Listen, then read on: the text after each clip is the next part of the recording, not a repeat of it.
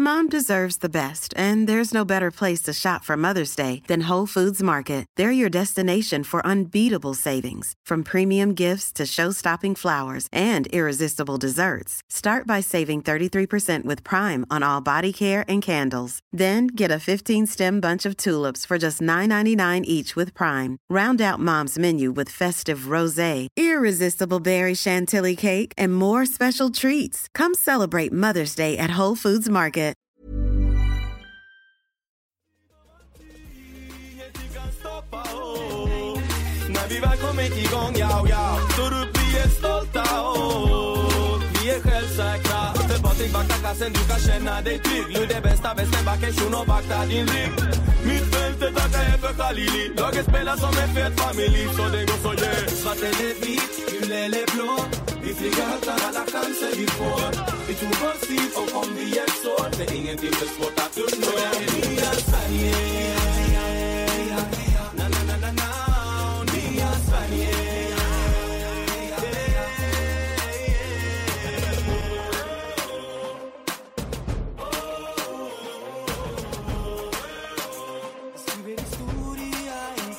Då säger vi välkomna till Fotbollspodden avsnitt 85.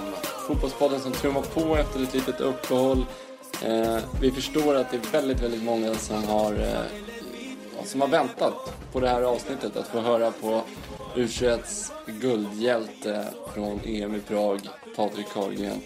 Och det kommer ni att få göra. Vi ber om ursäkt för att det är lite fördröjt. Det beror på att vi inte har lyckats kom överens om en inspelningsdag med Carlgren. Inga hard feelings som vi kan låta där. Utan mer att det har skurit sig i planeringen. Med diverse jubilarer från EM. Och framförallt hans knäskada. För han sköter sin rehab oerhört seriöst och ambitiöst.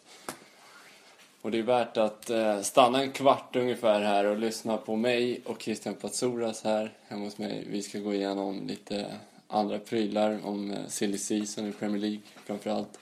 Så stanna kvar en kvart, lyssna på det. Och sen kommer vi med en intervju ifrån Karlberg, AIKs träningsanläggning med Patrik Carlgren. Yes. Och sen så blir det en liten summering i slutet. Precis.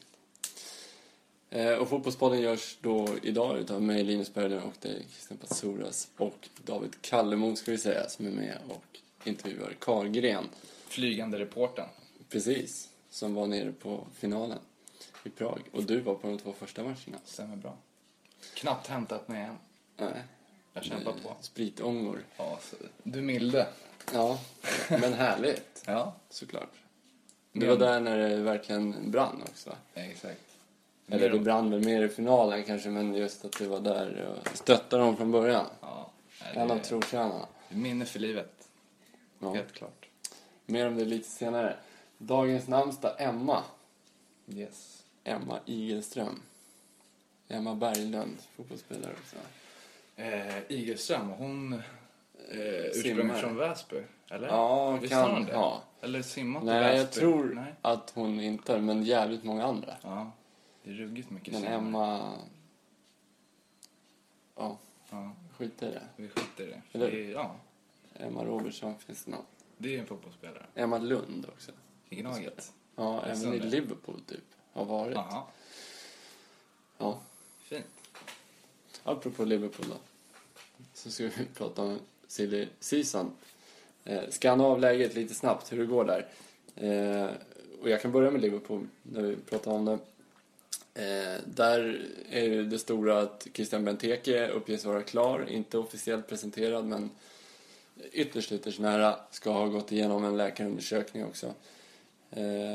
Han får slåss rejält där framme, för det är väldigt offensivt balanserat i Liverpool just nu. Det är väldigt många där framme, det är Sturridge, det är Ings, Balotelli, Benteke, Firmino. Så ja, en stark central mittfältare eller central back skulle stå högt på min önskelista.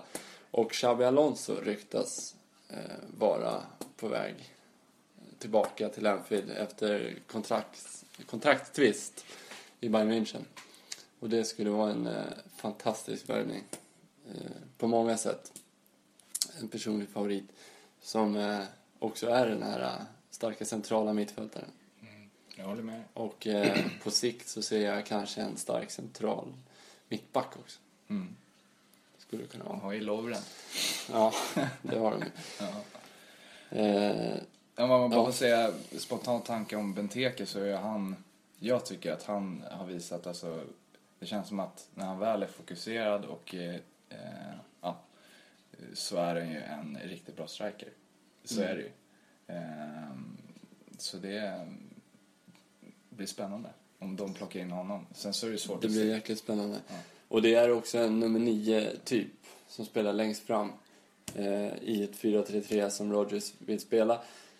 Och då finns det inte, helt plötsligt så blir det inte lika stor konkurrens för alla de andra egentligen, förutom Balotelli kan spela på kanter. Firmino kan spela på kant, Sturridge kan spela på kant, Ings kan spela på kant. Mm.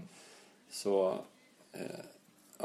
större problem då om vi skiftar till Chelsea, så är det större problem där med Falcao och Diego Costa som har ett liknande system, ett 4-3-3. Vem ska spela där, tror du? Ja, Diego Costa är given för mig. Så är det. Men jag höjer ändå varningens finger för Falcao, för jag tror att han kommer bli farligare år än vad han var i United, där han var iskall. Men vi får se hur Mourinho löser det, om Falcao visar sig leverera. Det blir spännande. Jag tror inte de kommer inte kunna rucka på Diego Costa i det läget.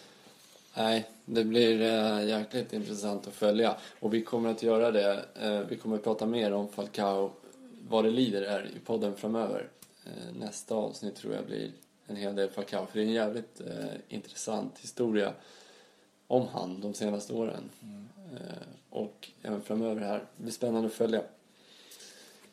Annars är det inte så mycket som händer på Stamford Bridge. Det ryktas om att Luis ska vara väldigt nära att försvinna. Det finns ingen klubb, utan bara att de ska göra sig av med honom. Och att Mourinho söker ny vänsterback. Yes. Och sen att de plockar in Begovic då, som andra keeper. Ja, från Stoke. Kommer ju få sitta på bänken. Ja. Sverige. Någon annan som kommer få sitta på bänken är Chesny i Arsenal. För där kommer ju Peter Sheck att stå. Ja, det kan man ju nästan lova att Sheck kommer stå där. Det kan man lova. Och på bänken vet jag inte om Chesny vill sitta. Och Spinja, vet inte om han vill sitta där, men han sitter där gladeligen. Gjorde han ju i år. Och mer tveksamt om Chesny vill sitta där. Ja, exakt. Och då det är just att gå från första keeper till att bli andra keeper. Han har ändå varit första keeper nu i x antal år. Så ja, det blir ett problem för Wenger, tror jag. Mm. Tottenham. Vi hoppar raskt här. Och Tottenham har gjort klart med Toby Alderweireld. En mycket spännande mittback som är spännande. Han har gjort det bra egentligen. Visat sig cementera sin klass. Han kommer nog att gå väldigt bra ihop med Jan Fertongen. Det tror jag absolut. Han var ju en sväng i Atletico där det var mindre lyckat, men Atletico har ju ganska given mittbackslås liksom, så det är svårt för honom att slås in där. Men han är en bra spelare, han har gjort det bra i Southampton. Mm. Och i övrigt i Tottenham kanske det är främst på det centrala mittfältet man vill stärka upp. Som det ryktas därifrån White Hart Lane, när Stambouli är klar för Paris Saint-Germain. Yes. Och de har ju en drös av centrala spelare, både backar och mittfältare, men ingen som riktigt håller superklassen liksom. Nej. I alla fall inte på mittfältet, det är mycket. Nej, det är ju bara Eriksen, men han är inte den typen av, alltså, mittfältare de behöver få in. Alltså så, de behöver ju mer sittande mittfältare av hög klass, känner jag. Ja. Sen håller jag faktiskt med min bror Kalle, som är en stor Tottenham-supporter, att Eriksen, han nämns alltid som en klassspelare, men det går bra, det går an när det är lite sämre motstånd på hemmaplan kanske, men jag vet inte. Han har en del att bevisa fortfarande, tycker jag. Även om många tycker att han har bevisat tillräckligt. Och visst, han har gjort många sena viktiga mål. Men ja, jag skulle vilja säga en säsong. Han gör riktigt bra över en hel säsong. Innan jag cementerar att han är väldigt bra. Mm. Det blir spännande att följa också. Det blir det. Manchester City, vi hoppar till Manchester-lagen. Yes. Börjar med City. Mm. Mm. Ja, de har ju varit aktiva, måste man ju säga. Det har de ju. Två ganska smutsiga värvningar är ju i Raheem Sterling och Fabian Delph. Kanske inte av City just, men av spelarna. Exakt. I båda fallen. Och Sterling, just det har vi ju nämnt tidigare, så det är bortdömt nu, känns det som. Alltså så. Men det Delph gjorde, det har du lite bättre koll på. Vad var det exakt han gjorde? Han gick ut på Twitter själv och skrev, det var ju jättemycket snack om att han var nästan klar för City. Och gick ut själv, från sitt konto i alla fall, och förklarade fast han ville fansen att han kommer att stanna kvar. De behöver inte vara oroliga, de kan sitta ner i båten och ta det lugnt. Jag kommer att vara kvar, jag är Aston Villa tills jag dör. Och det är han ju inte. Nej, bevisligen inte. 2 timmar senare ungefär. Så han hade ju blivit halshuggen om han hade gått från pool och gjort på samma sätt. Ja. Faktiskt. Det var ju inte okej. Nej. Och Sterling var inte heller okej. Surret. Det var mycket surr på han. Det är framförallt surrsnacket. Varför pratar han? Det är märkligt. Det är ruggigt märkligt. Och Fabian Delph är dessutom en väldigt spännande fotbollsspelare med mycket talang. Men han kan hamna bredvid Scott Sinclair och Jack Rodwell och de här. Mm. Som inte får spela riktigt. Sterling kommer ju få spela. Det är säker på det? Alltså, jag är säker på det för att, och det baserar jag på pengarna. Mm. Att han kostar så pass mycket att han kommer nästan få spela oavsett prestation. Till en början i alla fall. Lite Spurs-soldado-tänker för att har man värvat någon för så mycket så är det en ganska stor portion stolthet som man väger in i valen av 11, så jag håller med dig. Jag tror han kommer spela av den aspekten mer än själva talangen, för talangen tycker jag att en sån som, om du kollar på Jordan Ibe i Liverpool, är i stort sett lika bra och värderas till 10% så mycket som Sterling. Men ja. Det blir spännande att följa, minst sagt. Jag längtar nästan att se matchen på Anfield sen. När Sterling kommer tillbaka. Ja, han blev utbuad rejält nu i Australien när City var där och spelade en försäsongsmatch, när han visades på jumbotronen. Och det är ganska starkt Liverpool-fäste där i Australien. Efter att Liverpool har varit där i flera år. Så han har redan fått höra en del. Och kommer väl få höra en hel del till. Han har fått en liten försmak helt enkelt på vad som väntar honom. Men det är ju mycket för att vi har fått höra så mycket från honom. Det ses med problemet. Fast jag är väldigt nöjd som Liverpool-supporter med de pengarna för den spelaren. Faktiskt. Så är det. Manchester United då. Yes. Som har varit väldigt aktiva, om man säger det så. Precis som föregående fönster, föregående säsong, så plockas det in mycket nytt. Darmian, högerback från Torino. Spännande att se. Jag följer inte Serie A, så jag har ingen koll på honom. Men landslagsman, så han, spännande att se hur han akklimatiserar sig till Premier League. Sen Schneiderlin, vet man ju vad han går för. Spännande att se han i United-tröjan. Och även Schweinsteiger blir ju spännande. Klassvärvning. Signaler också. Ruggiga, det är ju en prestigevärvning. Och det kommer bli ruggigt spännande att se. De har ju 3 spelare som krigar där, som jag anser. Och det är Carrick, Schneiderlin och Schweinsteiger i de rollerna. Blind som kan göra någon fight här och där. Men det blir spännande att se hur de formerar laget. Förra årets värvning, om jag ställer en fråga om mittfältet, som också klassades vara lite en prestigevärvning ändå med han Herrera för mycket pengar. Det är ju ett litet slag mot honom och hans säsong, den han har gjort. Han värvar in så här. Ja, han har gjort en jättebra säsong. Alltså han gick ifrån att vara han var ju bänkad många gånger. Men i slutet, i andra halvan av säsongen, så var han ju given. Och han har gjort jättebra. Så ja, men jag tror att han kommer få en plats i det här systemet ändå. Vi får se. De har ju en jävla bred trupp, alltså just på mitten nu. Ja. De har roterat mycket på mitten. Och Carey kommer säkert göra sina fighter som mittback också. Många United-supportrar som man pratar med, som de är inte riktigt nöjda med centrala mittfältet och så här. Trots att, som du säger, Herrera har gjort en bra säsong och så. Möjligtvis är det så, det är bara en teori jag har nu som ploppar upp i huvudet, att Paul Scholes, Roy Keane, deras eftermäle, det är liksom, kraven finns där från den tiden. Det är ganska svårt att inte jämföra. Det är klart. Och då tänker jag ju på mitt lag Liverpool med Gerard nu. Vad hände där? För jag vet att jag var så när Xabi Alonso lämnade, att man satt och var liksom irriterad på Lucas och på Henderson. Men ja, det är inte deras fel. Nej, verkligen inte. Men det är klart att man bedömer spelare ut efter vad man har sett tidigare i sitt lag. Såklart. Men jag tycker ändå det ser bra ut. Jag hoppas i alla fall att de behåller Di Maria. Som jag vill se i alla fall en säsong till. Och verkligen ge han chansen en säsong till. Om han nu vill stanna. Något som jag tycker är glädjande också, det är att det verkar ju som ändå att De Gea stannar. Vi får ju se vad som händer. Jag hoppas att han stannar. Och för mig handlar det också lite om prestige.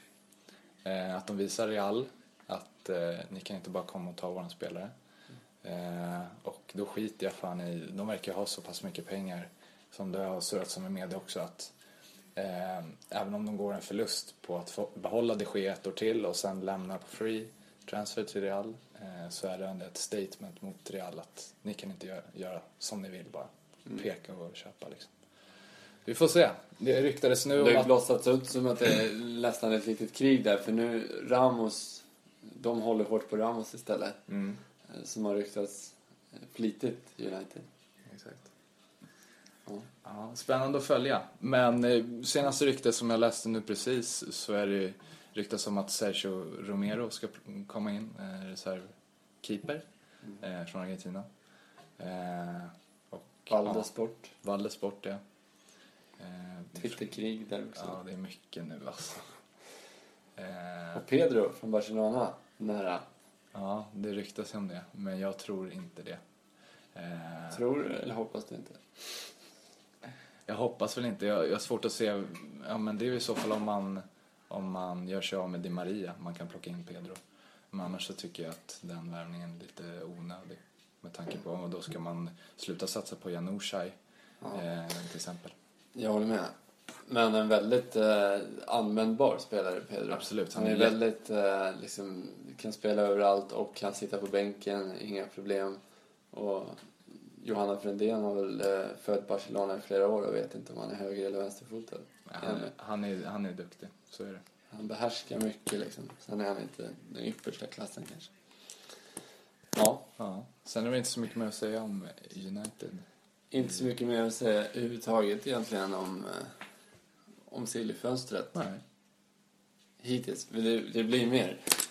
Stay put. Exakt. Vi kommer prata vidare. Dissekera det här fönstret rejält. Det håller på ett tag till. Och det gör vi också. Yes. Nu så tänkte jag att vi ska lämna över till mig, Linus Berglund och David Kalemo.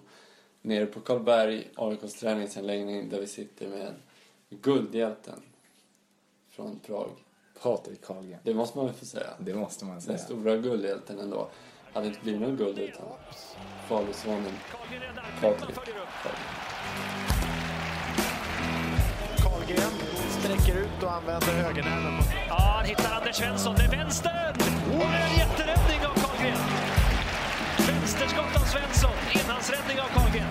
Det är en jättefin räddning från Carlgren som sträcker ut i sin fulla längd ännu en gång. Chans och klipper till och tvingar återigen Jansson. Ja, tillbaka till Brodell och Viktor och Boman är ren. Det kommer Boman och då räddar Carlgren. Och Boman har tid. Nu sitter vi här på Karlberg igen. Blickar ut över Ivan. och grejer. Bra betalningar. Absolut. Med. Kul att vara här. Ja. Ja, fantastiskt. I AIK-land. Fiendeland för min del. Ja, det är det. Nej, jag är djurgårdare som har. Ja, det är fan. På tisdagen. Säg det. Ja, verkligen. Senaste jobbet för fotbollspodden som reporter i Prag. Ja, stämmer. Stämmer bra det. Sprang omkring i det här 5000-mannatåget och tog lite pulsen på känslan. Tror jag förkunnade vi är på väg att vinna EM-guld när vi gick till arenan. Ja, det gick bra. Just det. Och såg vår gäst för dagen, Patrik Carlgren. Så är det. Stora hjälpen. Ja, men det får man säga nere. Ja, absolut. Även om du själv är ganska blygsam med det, va? Ja, jag vet inte, jag skulle vilja lyfta hela laget. Alltså det laget och tränarstaben och alla runt om, alla naprapater och doktorer och allting som finns där. Och koordinatorn och allting. Liksom det. Jag tycker jag vet inte, det är ett helt sjukt lag att ha, måste jag säga. Det är svårt att sätta ord på det. Ja, det känns som det var länge sedan man såg ett så jävla kompakt lagarbete som U21. Ja. Häftigt. Jag vet inte, det är bara alla accepterar varandra för den man är liksom. Och, ja, han kan vara så. Ja, alltså det spelar ingen roll vem man är med. För det är ju ganska spretiga individer. Ja, men så är det verkligen liksom. Man kan ju bara ta John och Tibbe liksom. Det är såhär två helt olika killar. Ytterligheter. Ändå alla hukis, alltså verkligen, det är så. Mm. Ja, häftigt. Bara en fråga om straffräddningarna har du ju fått för dem säkert 1000 gånger. Men under förlängningen, säg andra kvarten där. Ville du att ni skulle göra mål då? Eller ville du att det skulle gå till straffar? Handen på hjärtat? Jag vet så det är en svår fråga, men jag förberedde mig ganska mycket där i förlängningen på straffar faktiskt. Det var... ja. Hade du något emot att det blev straffar? Nej, absolut inte nu efterhand.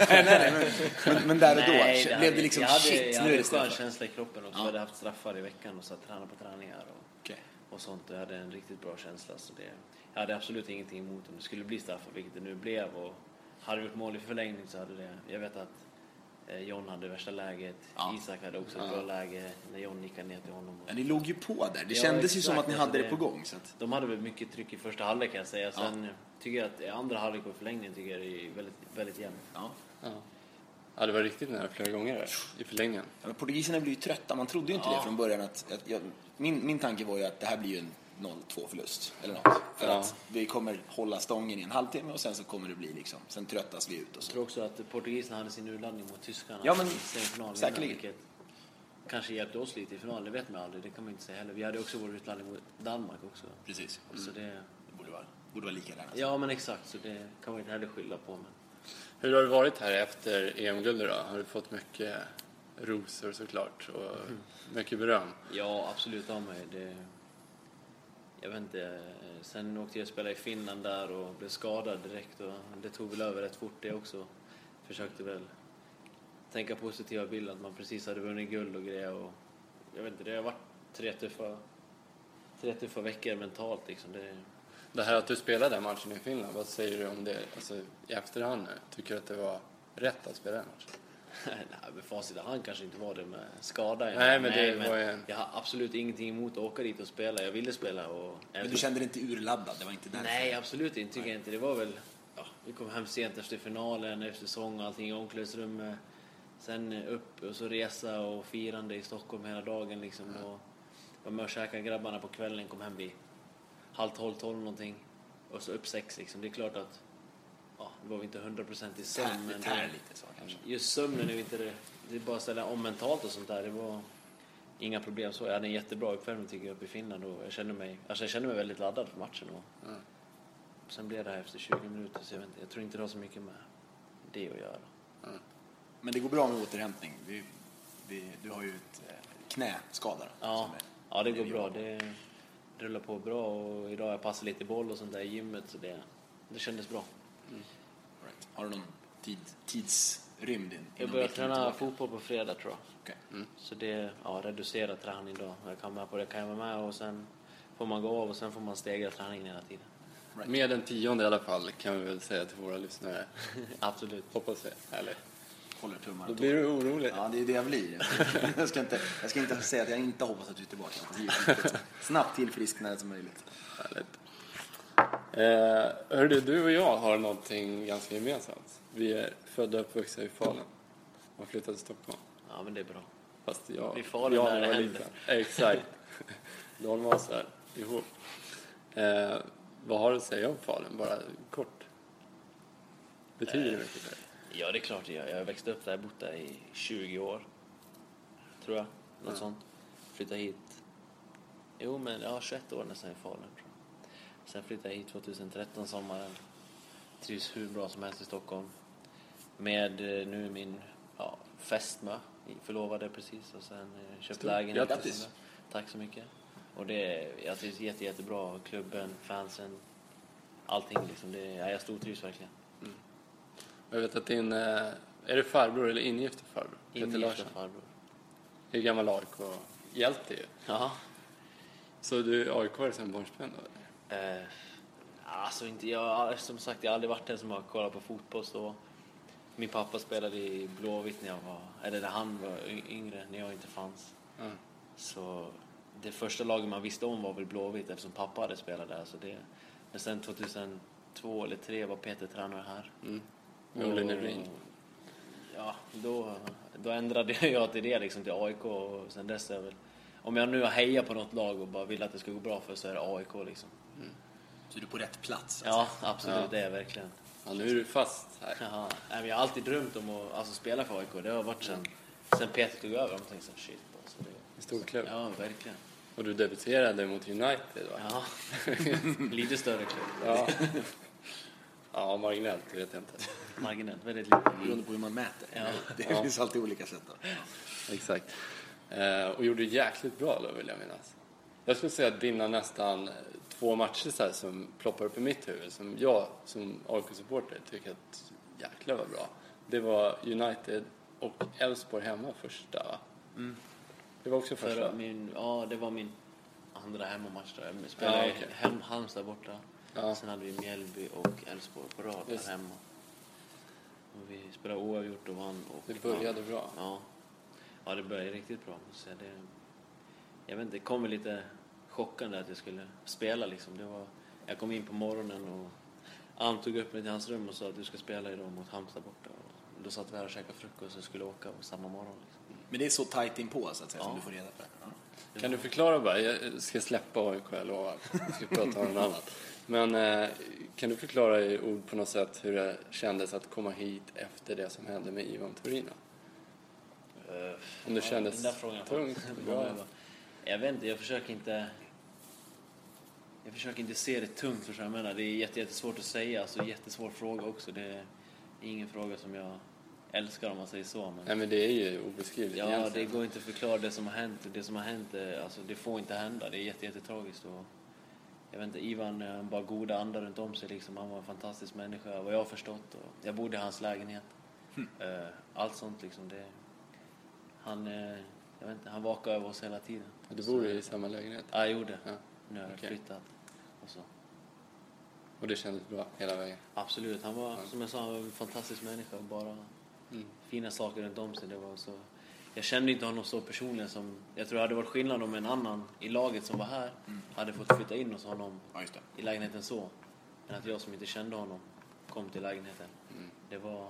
Men jag försökte bara komma hit och göra min grej och visa vem jag är liksom. Och sen det som hänt är jättetragiskt. Ja, jag ska lämna AIK. Jag ska bara säga från AIK-leden att det är enorma skor att fylla på Johan Turina, och du gör det jävligt bra, måste man säga. Tack så mycket. Till en annan grej, apropå målvakter. Målvakter för mig. Jag har alltid spelat lagidrott, gör det fortfarande. Och det är lite udda fåglar, kan man säga så. Lite speciellt släkte. Ja, men det är det ändå. Och det är ganska allmänt. Det kan man slå fast att det är en särskild typ av fotbollsspelare som blir målvakt. Det är fakta. Ja. Du kan switcha mellan mittback och ytterback. Vad är det som gör dig så pass speciell? Håller du med för det första? Ja, det kan jag väl göra.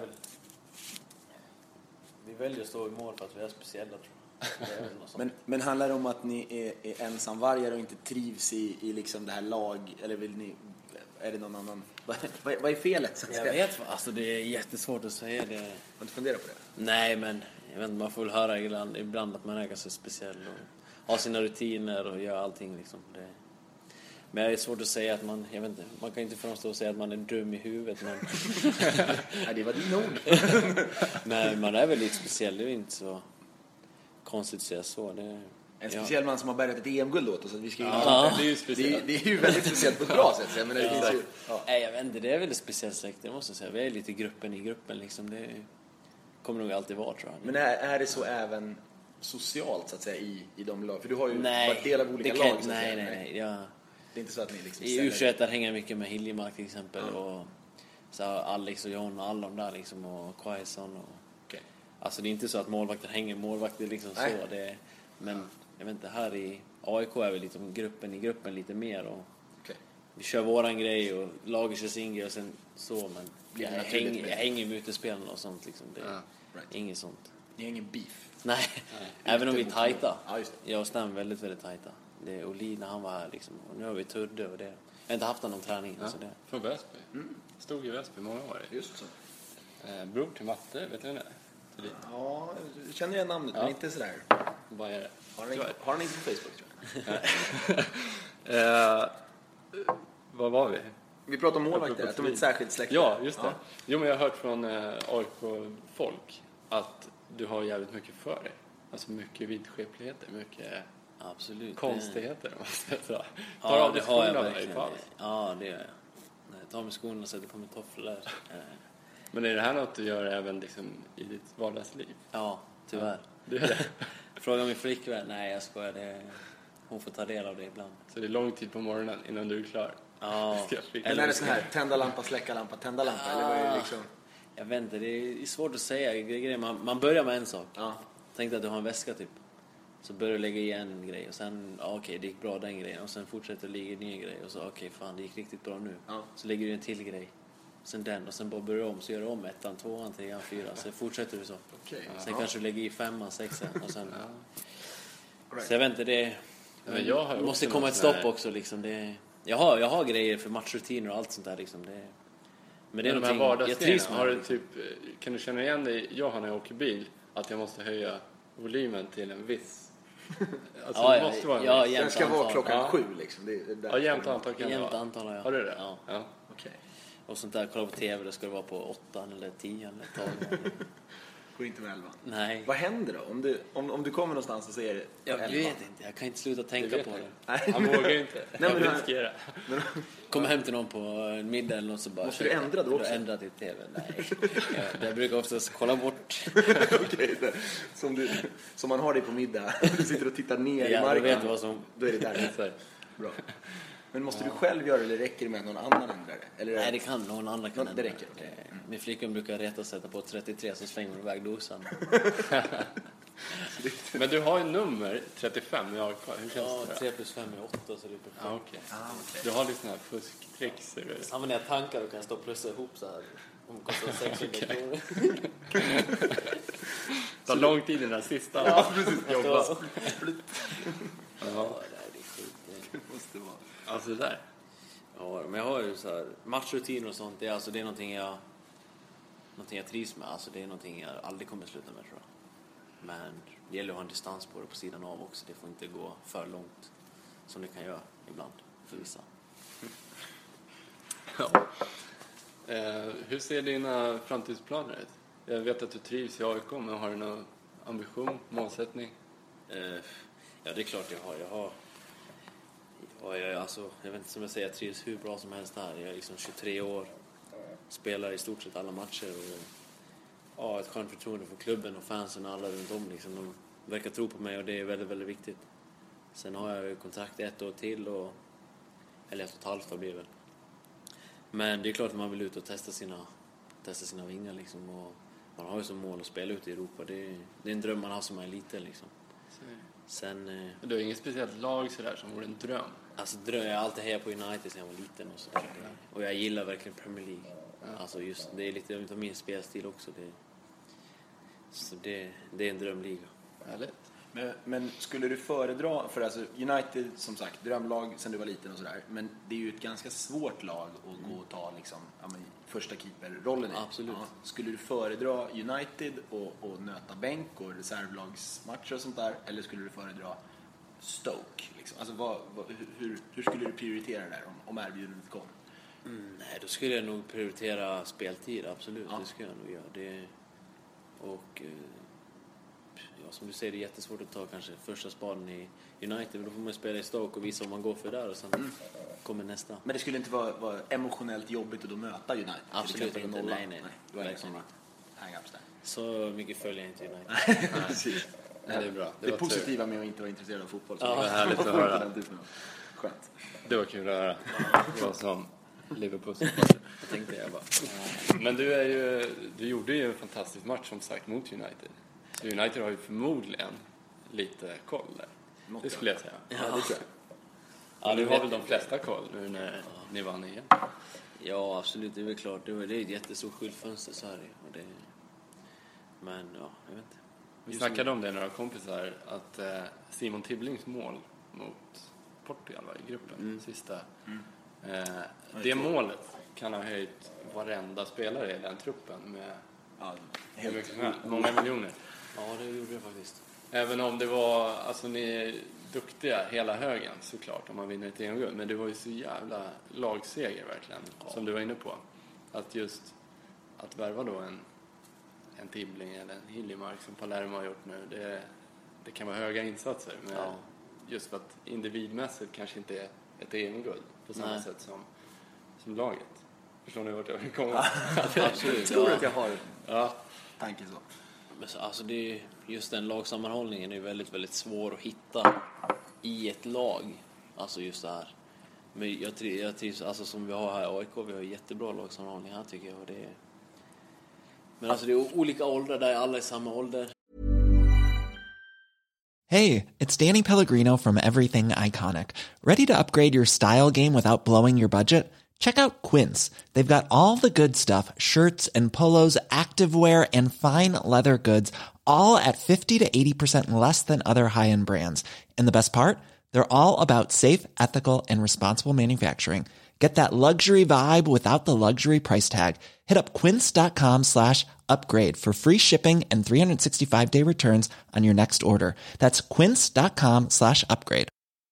Mom deserves the best, and there's no better place to shop for Mother's Day than Whole Foods Market. They're your destination for unbeatable savings, from premium gifts to show-stopping flowers and irresistible desserts. Start by saving 33% with Prime on all body care and candles. Then get a 15-stem bunch of tulips for just $9.99 each with Prime. Round out Mom's menu with festive rosé, irresistible berry chantilly cake, and more special treats. Come celebrate Mother's Day at Whole Foods Market. Alla förstår varandra precis. Alla vill bli bättre hela tiden. Och ni känner varandra sen ganska tidigt också. Ni har väl lirat i yngre? Ja, inte jag. Inte du? Inte jag, nej. Men många har gjort det. Ja. Och så här, alla vill bli bättre hela tiden. Liksom, här har vi någon som är 36, fattar du så här, någon som är 18. Men det är på olika platser. Ja, men exakt. Och så här, lite så olika. Och det... Ni vill bara fram. Bara kör hela tiden. Alltså, ja, men exakt liksom. Det, och sen när man väl har en sån här bra lagsammanhållning, det, jag vet inte, vi hade tajt matchschema och allting liksom. Det, alltså ha kul på sidan av, återhämta i kroppen ännu mer, och det, jag tror att det är en väldigt stor del till att vi orkar så mycket som vi gjorde. Och vi fick ju försvara i stort sett alla matcher hela tiden liksom. Man springer ju och täcker upp för varandra på ett lite annorlunda sätt om man känner varandra. Ja. Så jävla... Det, hur mycket tror du underdog liksom, situationen? För det var ju överlägset liksom, sista... jag tror vi hade högsta odds på att vinna EM. Ja, men så var det. Precis. Hur mycket kändes det som en vi ska fan visa dem? Liksom? Ja, men det är väl klart att det fanns. Alltså, det, revanschen liksom, och samma alla medier hemma liksom, bara satt och skrev ner och sa att vi kommer aldrig gå ur gruppen, vi kommer aldrig gå vidare. Ja. Men sen alltså, motbevisa allihopa liksom, det är väl... Jag det är coolt i sitt sätt liksom. Men även under turneringen så var media lite så här med halvhyckleri skulle jag säga. Ja. För att det, när det vinns nu då var det så jävla, vi har varit med hela tiden och ni har sett hur många sidor vi har haft i bladet. Visst, det här men jag tycker till exempel en sån som dig, jag vet inte om du har känt det själv, men att du fick också lite så här oförtjänt kritik under turneringen. Absolut, men det är väl... Men jag vet inte vad de baserade misstag, på. Liksom. Man kan ju, ibland kan man undra om man har sett samma match eller om de var där och kolla. Men så är det väl. Det kommer det alltid vara. Men man får inte bry sig så mycket. Men har du själv att du fick lite kritik under turneringen? Ja, det fick jag säkert. Jag hade väl någon snedspark och sådär liksom. Och det får väl de haka upp sig på om de vill. Men jag vet ju vad jag kan själv liksom. Och det... Men jag vet inte, det är jättesvårt att säga. Men sen, som jag sa, alltså det... jag läste en grej efter jag kom hem. Då var det när vi slog ut Danmark i semifinalen. Mm. Då hade hela Portugals lag hade 5 år. Mm. Getingar eller plus eller vad det nu var. Det vet jag inte. Kommer inte ihåg vilken tid. Och sen hade vårat lag hade 3-2-4 etta, alltså så här. Och ändå hade vi vunnit med 4-1 liksom. Och Portugal 5-0. Mm. Och de hade höjt Portugals så lag, eller deras lag så mycket inför finalen. Men det är ändå våran media kan inte hylla oss. Nej.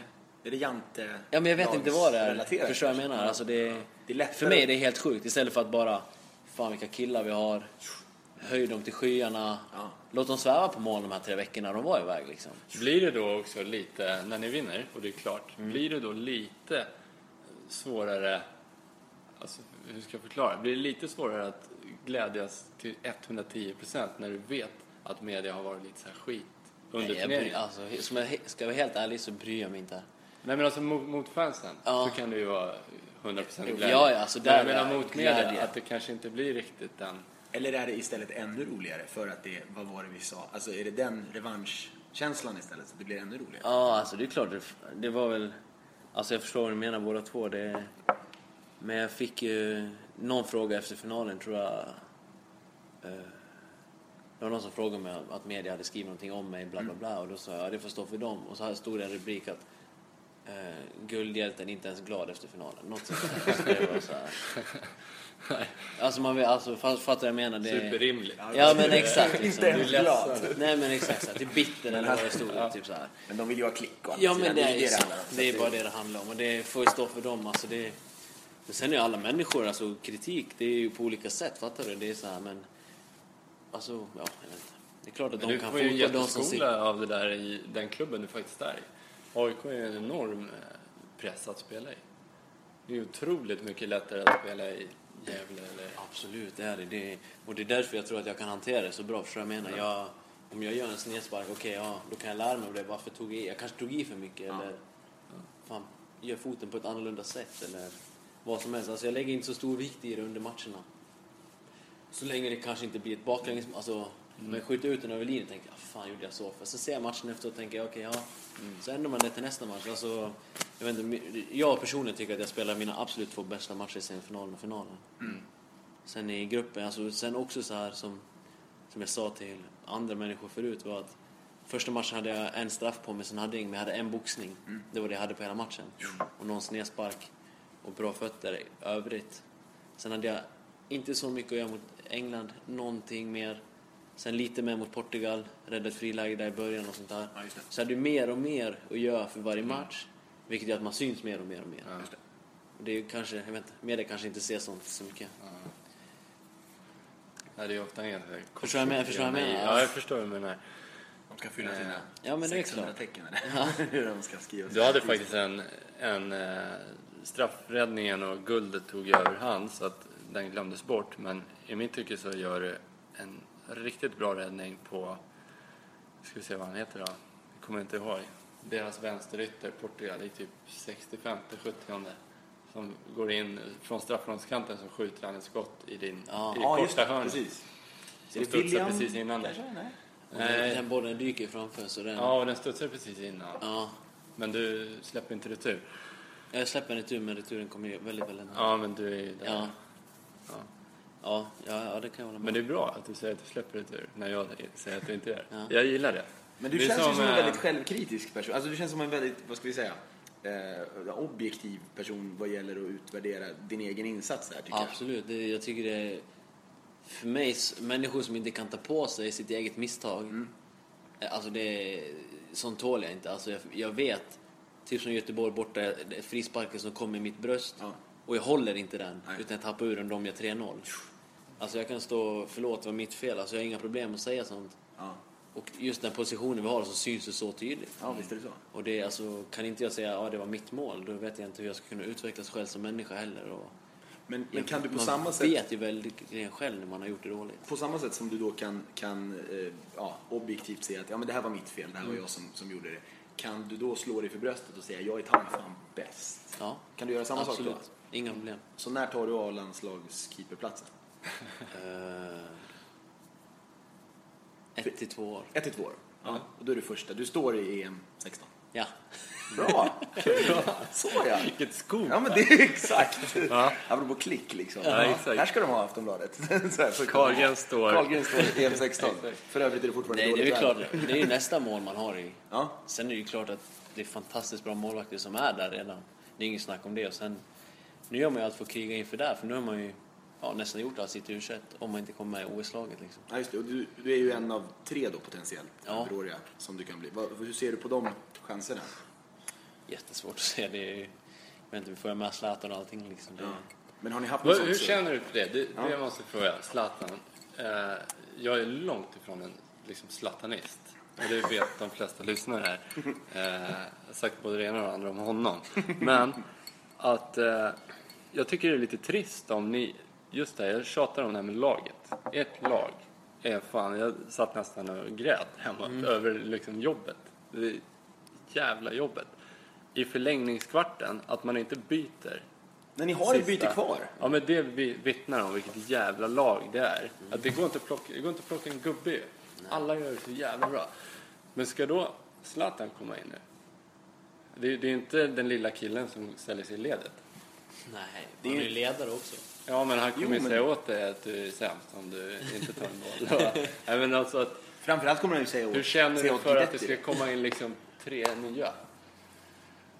Men det är alltså det är upp till Håkan och vem det nu blir som alltså tar in de som passar in, och det är det han precis har gjort nu. Han fick ju jättemycket kritik för sina uttagningar innan EM, vad jag fattat det som, och, men han liksom fick ju, jag vet inte, han ser det inte som en hämnd att han fick motbevisa, men å andra sidan bevisade han att han hade rätt i sina laguttagningar liksom.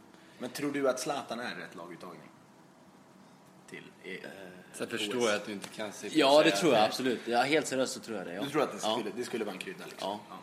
Det skulle nog höja de yngre som är med. För det är så häftigt att spela med Zlatan. Liksom. Ja, alltså även på utanför. Liksom. Spela med en av världens bästa spelare. Alltså, ja, det är klart. Absolut, är det. Det tror jag kan höja väldigt, väldigt många. Ja, coolt. Bara från huvudet, har du några andra namn på spontana som du skulle vilja ha med?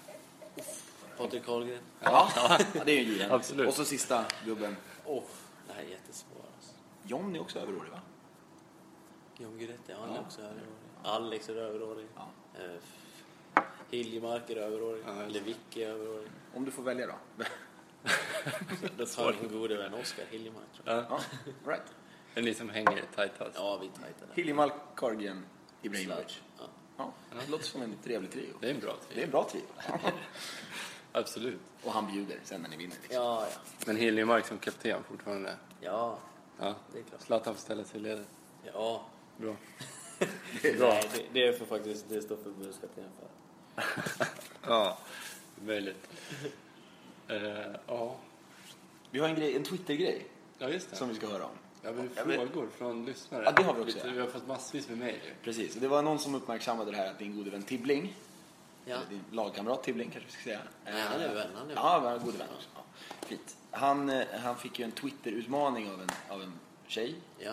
Att, han rättare sagt gav henne en utmaning. Om det här retweetas mer än 1000 gånger så ska han gå med henne på en bal. Okej. Okay. Har du sett det här? Nej, jag har inte Twitter. Nej, okej. Okay. Good for you. Ni får gärna förklara. Ja. Nej, men på Twitter kan man ju retweeta. Ja, det vet jag. Sånt där vet jag. Ja, du fattar det. Mm. Så hon frågade... Hon sa någonting i stil med att Tibbe, det vore kul att se hur du ser ut i frack. Hur många retweets för att du ska haka på Bali i höst? Då sa hon 1000 så har vi en deal. Ja, så fick hon ju 1500 eller något sånt där. Okay. Inom ganska kort. Och sen har han enligt uppgift bangat på det här. Ja, nej. Ja, hur ser du på det? Jag måste säga väldigt svagt av Tibbe. Alltså. Det är svagt av Tibbe? Ja, om han går med på det så måste man hålla det. Alltså. Då får man hålla det liksom. Ja, det säger jag. Det får Tibbe skärpa sig. Ja, det får Tibbe skärpa sig. Om man inte gör det...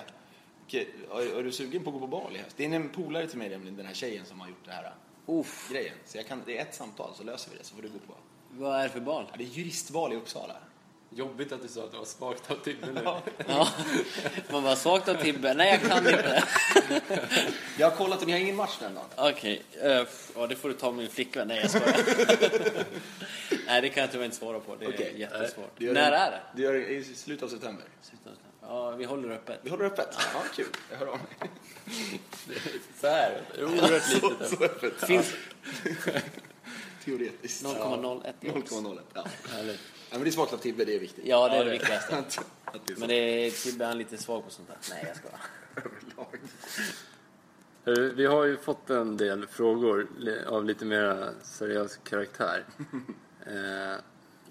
Många som undrar vad du har för framtidsplaner, det har du ju svarat på i stort sett. Fan, har vi mer då? Men vi hade väl favoritliga hade vi också, men det svarade du också på. Att vi, givetvis... Premier League. Ja, vi har ju en fråga, vad är det som krävs, säger du, för att nå dit du är idag? Alltså för att bli en elitidrottsman, måste man ju säga. Vad är det som krävs i form av, alltså, träning, kost, vad skulle du säga? Talang, för den delen. Hur ser balansen ut, förstår du? Är talang 50-50 eller är det olika? Skiljer det? Nej, jag kan inte påstå att jag har aldrig varit den här killen. Jag har aldrig varit med i ungdomslandslag. Jag har aldrig varit med i...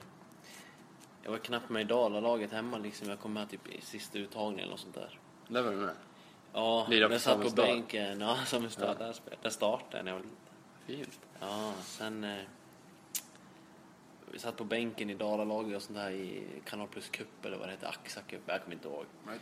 Ja, och sen... jag satt på bänken när jag var äldre också liksom, och så här, men jag vet inte, alltid haft en tro på mig själv och jag tror det är det absolut viktigaste. Det kontra väldigt bra träning, tror jag. Och jag vet inte ge upp sina drömmar och inte ge upp sina mål framförallt. Men det sitter i huvudet liksom. Det sitter väldigt, väldigt mycket i huvudet och prioritera bort. Man har ju prioriterat bort, jag vet inte, alltså hur mycket som helst. Det är vänner, fester framförallt och... Köra moppe och dricka hembränt. Ja, men det är inte så mycket sånt. Moppe hade jag, men ingen hembränt hade jag inte. Men för jag vet ju, årskort i 100 år har jag haft på liksom Gormhyllan. Den värsta, där det är kritik, det är press som man hör. Och jag vet att du är jäkligt uppskattad. Alltså många AIK är en sån klubb där det är ganska kortsiktigt och naivt, får man ju säga. Alltså om någon hamnar i det här hackkyckling, då är det jävligt svårt att ta sig därifrån. Och det vet jag, många har hamnat där. Men du ligger sjukt bra till. Och jag tror att det har att göra med att de flesta är införstådda på att du är jävligt seriös. Ja, jag är väldigt, väldigt seriös. Det har jag varit sedan jag var alltså väldigt, väldigt liten. Alltså det, jag kommer ihåg, jag vet inte, jag läste det. Min pappa berättade att jag gick så här. Och bara, varför måste jag gå i skolan för? Jag ska ändå spela fotboll och massa sånt där. Och han bara, men skolan är viktig. Och sen, jag har alltid gjort min skola. Jag har haft bra betyg liksom. Det, skolan är viktig, så är det bara. Det man fattar lite när man blir äldre. Men jag tror att det är, liksom, det är okej då att du gör det här misstaget mot Göteborg, som du säger. Man vet att du går hem och är svinlag och kommer träna ännu hårdare. Ja, absolut. Men en sån är. Liksom en sån som, eller ska man... Ja, jag droppar. Fast jag har ju kommit också. Gabriel Petrovic, Kalle Corneliusson, man spelade här tidigare. Liksom i stort sett pissar på klubben när det torskas. Alltså man går ut och krökar eller man... Så ja, det är en fantastisk egenskap. Du bara fortsätta. Ja, det handlar väl om höga toppar och inte så djupa dalar. Det är väl ungefär det. Exakt. Men om man släpper dig och bara liksom allmänt, så hur tycker du att det är med seriositeten i svensk fotboll? Är det bra nog eller kan det bli ännu bättre? Jag tror vi just nu, det som har hänt med U21 och guldet och allting, har jag tror jag satt en ny stämpel på svensk fotboll. Och vi fick ju mycket frågor och sådär. Man har prioriterat bort det. Man har prioriterat bort vänner liksom. Man vet vilka som är sina vänner, för de som alltid har varit bakom en liksom. Och låt han åka hem klockan 10 och kolla på film. Han är skittråkig, säger jag. Men det får man ta, alltså, det är inget snack om det, och det... Vem är som är tråkig nu? Ja, men exakt. Nu vill ni inte. Ja. Nej, men sen, alltså, man får köra sina extra timmar på gymmet och sådär. Jag vet, jag jobbar som... Ja, inte snickare, jag kan inte säga. Men jag körde virke och sånt där och snicka företag och sånt där när jag bodde hemma och spelade i Brage. Då, jag började klockan 7, gick upp klockan 5 för att hinna med och gå ner till gymmet innan jobbet. Och sånt där liksom. Och sen kanske jobbade hela dagen och sen gick jag gymma på kvällen igen om vi inte hade någon fotboll. Men jag vill alltid få in 2 pass under försäsongen och sånt där, så det... Alltså det är inte, och sen får man gå och lägga sig tid på kvällen för att orka med och framförallt äta rätt under hela dagen och allt sånt liksom. Det, äta lite hela tiden. Ja, men exakt. Det krävs väldigt, väldigt mycket, och vill man någonting så kan man det, så är det bara. Ja, ja, det har ni visat hela U21-laget. Ja. Och vem behöver du kan köpa nya vänner i United sen. Ja, exakt. Det blir min vän. Ja, svinenkelt. Ja, det är lugnt. Grymt. Men vi måste prata lite bara kort innan vi slutar. Vi ska sluta nu. Du kanske ska iväg. Nej, det är ingen fara. Och Falun. Ja, men det är intressant med Falun är så litet. Ja, jag vet att du har säkert gått med Hindersbarnen, mina kusiner. Ja, min bror har gjort det. Ja, så där. Och Nyqvist, min kusin Anna. Anna, ja. Känner du? Ja. Bra. Hon och Luggen. Luggen, är Tompa där? Tompa, ja. För Tompa hade det, va? Ja, han var min tränare i Falun. Ja. Division 2. Vad kan du säga om han nu? Häng ut han. Häng ut han, nu ska jag såga. Nej, jag ska. Han är, jag vet inte, jag gillar han jättemycket som tränare. Inte för att han är min vän bara, men han är en fantastisk tränare. Han lägger ner, alltså, ja, sin själ, alltså allt i det han gör. Ja. Och det är en extremt viktig egenskap man ska ha tränare. Ja. Och sen är han bra fotbollshuvud också. Ja, han verkar jävligt ambitiös. Ja, det är han verkligen. Vad han än gör, alltså jobb som tränare. Liksom. Ja. Men det tycker jag är intressant. Om man får flytta fokus lite från Falun. Ja, lite. Fast ändå anknyter till det ni pratar om. Ja. Det här med att det är inte jätteöverflödar inte av pengar i svensk, främst ungdomsfotboll. Då, utan det är ju ganska mycket ideellt. Och som du säger, han lägger ner själ och hjärta. Mm. Har förmodligen inte någon drömlön för det. Det var division 2 i Falun, så det var väl ingen drömlön. Nej, men precis. Och, hur ser du på det? Avsaknaden av pengar. För jag menar, i andra länder så har du ungdomsakademier där det liksom... Det köps aktier i spelare när de är 12 och sånt där. Ja, hur ser du på den liksom, bristen på att fotboll är en kapitalintensiv bransch i Sverige? Jag tror det är väl därför vi ligger lite efter också. Okay. Just svensk fotboll. Ja, inte nu längre då. Ursäkta, nej, jag skojar. Men jag tror det är det som... Vi säger att vi tar min gamla tränare som... Om han hade kunnat jobba som heltidsanställd i division 2 liksom, då hade han kunnat... Kanske han och hela laget gjort en helt annat jobb liksom. Ja. Och sådär. Men sen, han måste ändå jobba 100% på ett annat jobb också. Samtidigt som man ska vara 100% tränare. Precis. Och resa och göra allt och ställa upp för alla. Och, ja, så. Handlar det här om att vi i Sverige har lite mer hjärta, att vi trots allt... Ja, men exakt. Det är det. Ja, det tror jag ändå. Det krävs ju verkligen eldsjälar i Sverige. Och utomlands så är det lite mer pengar tror jag som spelar in. Right. Så hellre hjärta än pengar. Hellre hjärta än pengar. Bra. Det är bevingat. Ja, jag tänkte på det där. Exakt. Ja. Men Falun, ni spelar på Koppis då? Ja, Koppis. Där har man hängt ett par prispark. Hade du haft svårt att ta till det? Och bodde i samma stad eller? Mm. Ja. Gick i Gruveskolan där uppe. Ja. Okay. Spelade mycket golf på? Ja, jag spelade mycket golf. Men... Jag spelade lite golf för helgen. Jag kände på nya klubbarna. Så ja. Skönt. Jag var hemma i Falun helgen. Ja, okej. Vi har ju spelat med och mot dina bröder. Jag och min brorsa, okay. Kalle Berglund, spelar IBF med honom. Eller med dem. De spelar fortfarande innebandy. Ja, Mattias spelar. Ja. Min mellersta bror. Boxningskungen. Ja. Du har fult alltså. Ja, han gjorde. Han har lugnat sig lite. Men hur är den hierarkin i familjen nu då? Är du ohotad kung då? Ja, men det kan man väl säga att jag är. Hur tar dina bröder? Hur tar boxplaykungen? De är alltid, alltså jag vet inte, vi pratar faktiskt lite om det här. Jag vet inte, jag är alltid lillebror och kommer alltid vara lillebror. Okej. Men du måste ändå ha gått om nu med guldet. För de hade ju 2 SM-guld, va? 3, Mattias och 3, Jonas och 1. Ja, men 3 SM-guld är ju typ som 1 EM-guld. Nej, 1 EM-guld är som EM-guld 20. Ja, precis. Du kan ta hur många SM-guld som helst. Ja, du kommer aldrig komma upp i EM-guld. Nej, jag skojar. Vi har alltså verkligen inte en sån familj. Och vi kommer aldrig vara heller. Vi ser varandra bara som... Ja, där är Mattias, Jonas och Patrik. Ja, alltså och Daniel liksom. Och brorsen Linus. Alltså. Vi är en stor familj. Hur många är ni? Vi är 6 barn. Okej. Men vi är 2 som vi inte har något blodsband med. Right. Så. extended family. Ja. Det är ganska tajta. Ja, jag har bott ihop med dem sen jag var 4 typ. Mm. Så då äldsta syrran är 87, sen har vi 2 som är 89 då, och en 90 och jag är 92 och sen lillebror som är född 01. Okej. Bra spridning. Mm. För ni är ju väldigt tajta. Jag har läst men research. Nu får du säga att du inte vill prata om den nu. Nej, men olyckan. Ja. Med lastbilen. Mm. Kan du berätta om det har förändrat ditt perspektiv med familj och... Det var ju ganska svettig olycka. Man ser nog livet på ett annat sätt. Alltså som att man har fått en andra chans, eller man ska säga det. Sen hade man väl änglavakt och några som vakade även där uppe liksom. Det... Förklara, vad var det som hände? Det var... Jag krockade med lastbil. Vi skulle åka till Landskrona. Jag spelade i Brage och jag satt på bänken i Brage. Jag skulle hämta upp den första målvakten, Gerard Andersson. Right. Så åkte jag på vägen, det spöregnade och så kom det ut från Eriksson Cables i Falun vid Källviken där. Kan man se ut? Så svänger man höger, men då är det en stor lastbil så han måste gå ut över på andra filen också. Mm. Så när han gick ut över på andra filen då gick jag också över. Okay. Men så svängde han in och då kom det en mötande lastbil från utan att jag såg den. Så då tvärnitade jag bromsen, men jag gled bara på vattnet liksom och in bakom. Den lastbilen skulle köra om och sen toucha, så bara smashade den i sidan så. Okay. Så den träffade min, jag vet inte om det heter B-stolpe eller vad heter här bakom här och så. Ja. Flög ner, det gick en volt och så. Bilen mos, du klarar dig? Bilen mos, jag klarar mig. Den är skrap.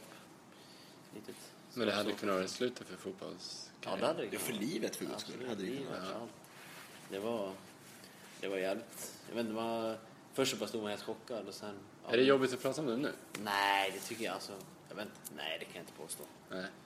Det är väl... Jag vet inte. Som jag sa, man får ett annat perspektiv på livet tror jag. När saker och ting sånt händer. Man, små grejer kanske man inte gör till stora grejer liksom. Mm. Nej. Sånt där. Men det var tufft. Det var... Pappa och de var utomlands i Spanien och så här. Det var min brorsa som var först på platsen efter de andra som var där, om man säger så, polis och sånt där. Ja. Så ja, det var sjukt. Just när någon i familjen kommer så där, då blir det så här, då släpper känslorna och ja, det är klart. Tårarna rann och allting, så det var. Men jag åkte med direkt i matchen och allting kändes bra i kroppen liksom. Ja, du var på matchen sen. Ja, jag satt på bänken då. Det är devotion. Ja, stort. Ja. Ja, vi ska inte gå ut i moll. Nej, vi måste avsluta på någon ja, en happy note. Det har ju blivit glädjetårar ändå nu med EM. Oh ja. Från riktiga till glädje. Tack för att du var med. Tack själv. Podden. Och lycka till. Yes, yes. Jag är snart tillbaka. Så det... Ja, den 10:e då. Den 10:e och sen så första svaret EM 16. Första svaret. Sorry. Ja, ja, den är tuff. Ja. Jag tror det. Jag hoppas på varje av dem. Ja, men ja, tack så bra. Och slipper till. Och tvingar återigen Jansson. Och tillbaka till Brodell. Och vilken mosen. Och Boman är ren. Kommer Boman. Och då räddar Carlgren. Och Boman har tid på sig.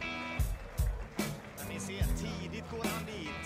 Han läser sönder Boman.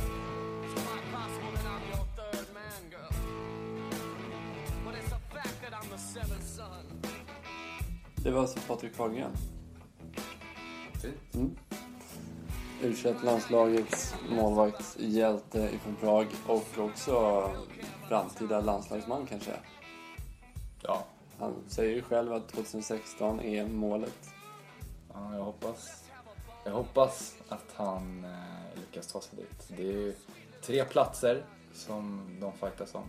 Och så får vi se om han är en av de utvalda. Ja. Om man fortsätter den här kurvan så är det väl mycket troligt. Och om man fortsätter vara så fantastiskt seriös som man verkligen är. Och sympatisk och ambitiös. En förebild på många sätt. Ja, han förtalar han jävligt bra och ger ett väldigt sympatiskt intryck. Mer än, jag trodde inte något negativt om honom så. Men ändå någon slags positiv överraskning. Just typ den nidbilden man kanske har cementerar i sig om fotbollsspelare och hockeyspelare. Och så här. Jävligt trygg i sig själv. Och inte det här supernörden vad det gäller fotboll heller. liksom bara rent konkret seriös fokus på uppgifterna. Ja. Det är intressant. Fokus på sin grej. Keeprar är ju lite speciella. Eller kan uppfattas som det. Ja, verkligen. Precis som det nämns i intervjun. Och det säger han själv också. Ja, det är härligt alltså. Ja.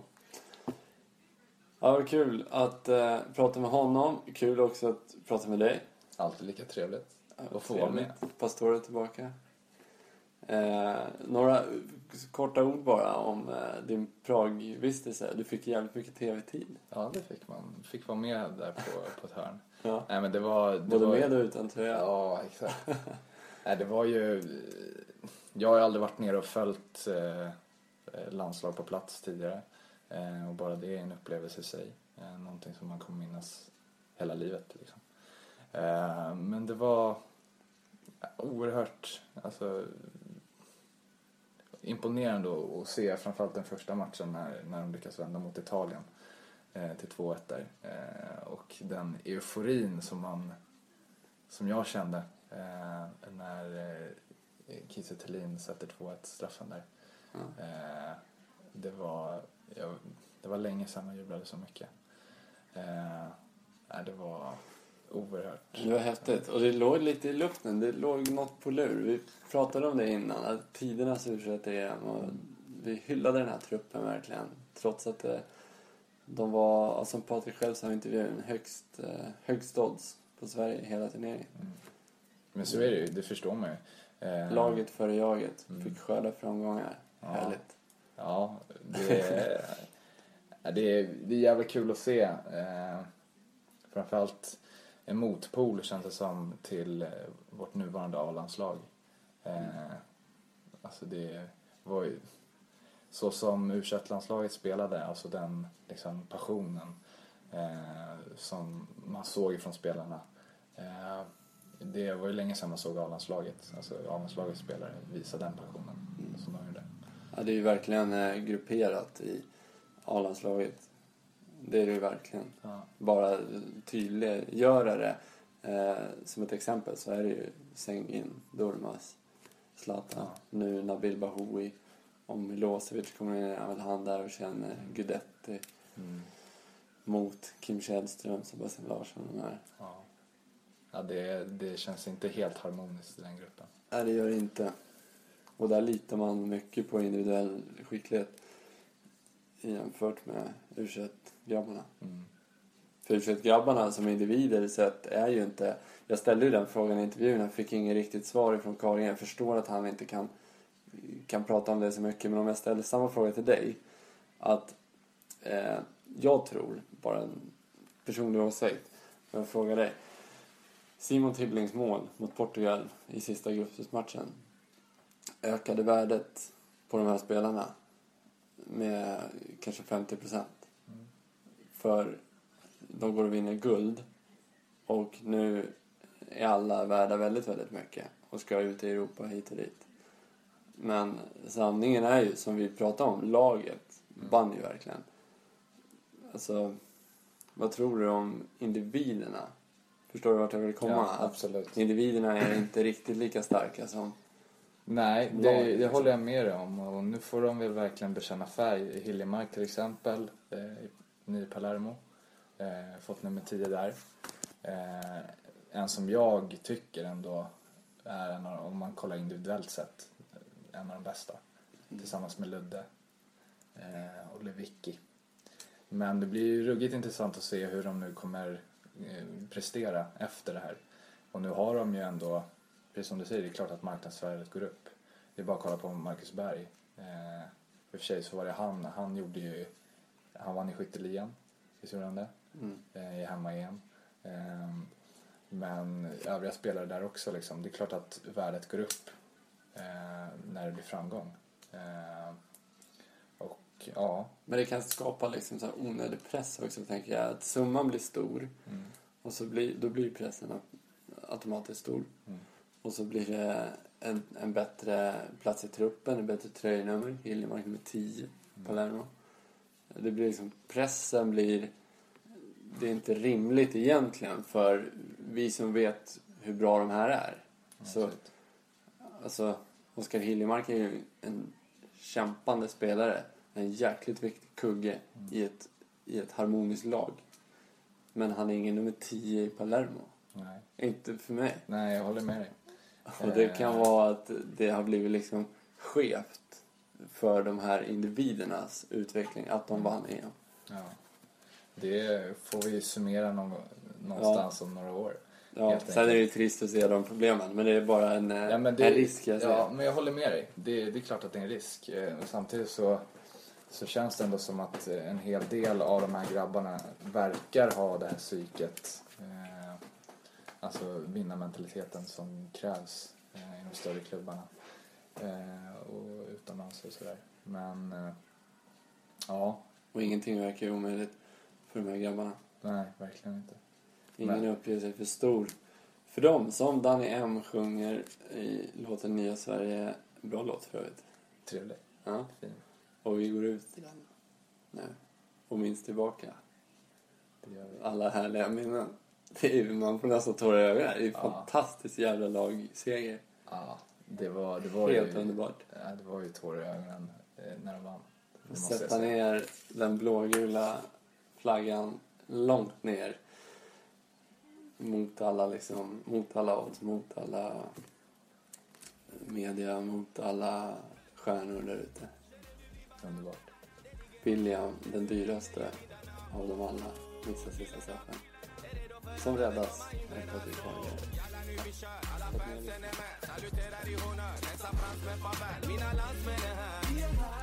Och för mig klarar den här kampen så väl. För vi och supergjudet i nummer 10 Neby. Repa Västerort tillsammans med Milosevic. Samma lag som vi och Isak Thelin. Lagt det klart vi kommer vinna med stil. Så vi kan ge upp, de andra ser upp. Dalle, vamos, inget är för tuff. Med våran trupp. Och låt oss döda hela dödens grupp. Så det går så det. Vatten är vit, julen är blå. Vi flyger högt av alla chanser vi får. Vi tog oss tid och kom vi hjälps åt. Det är ingenting för svårt att uppnå. Det är nya Sverige. Na na na na na. Nya Sverige. Vi representerar vår framtid. En ny generation, vi är så bra som vi kan bli. Ni mannen och på planen, jag ser till att ni alltid. Och då går de bounce till innan man kör i halvtid. Av alltid. Ingenting kan stoppa oss. När vi väl kommit igång, ja, ja. Står upp, vi är stolta, oh. Vi är självsäkra. För Patrik vaktar kassen, du kan känna dig trygg. Nu det bästa, västen backen, shunon vaktar din rygg. Mitt fönster tackar jag för Khalili. Laget spelar som en fet familj, så det går så yeah. Svarten är vit, julen är blå. Vi flyger högt av alla chanser vi får. Vi tog vår tid och kom vi hjälps åt. Det är ingenting för svårt att uppnå. Det är nya Sverige. Na na na na na. Nya Sverige.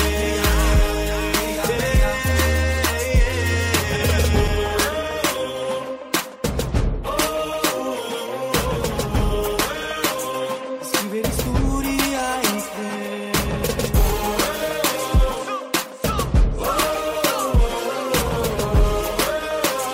Skriver historia i Sverige. Svart eller vit, gul eller blå. Vi flyger högt för alla chanser vi får. Och om vi hjälps åt, det är ingenting för svårt att uppnå. Det är nya Sverige. Na na na na na. Nya Sverige. Det är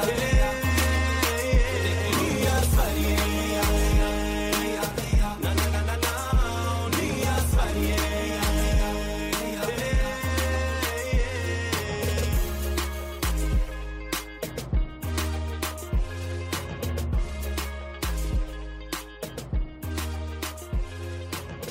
Eller vit, gul eller blå.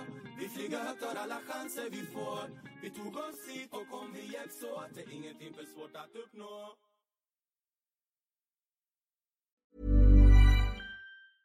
Mom deserves the best, and there's no better place to shop for Mother's Day than Whole Foods Market. They're your destination for unbeatable savings, from premium gifts to show-stopping flowers and irresistible desserts. Start by saving 33% with Prime on all body care and candles. Then get a 15-stem bunch of tulips for just $9.99 each with Prime. Round out Mom's menu with festive rosé, irresistible berry chantilly cake, and more special treats. Come celebrate Mother's Day at Whole Foods Market.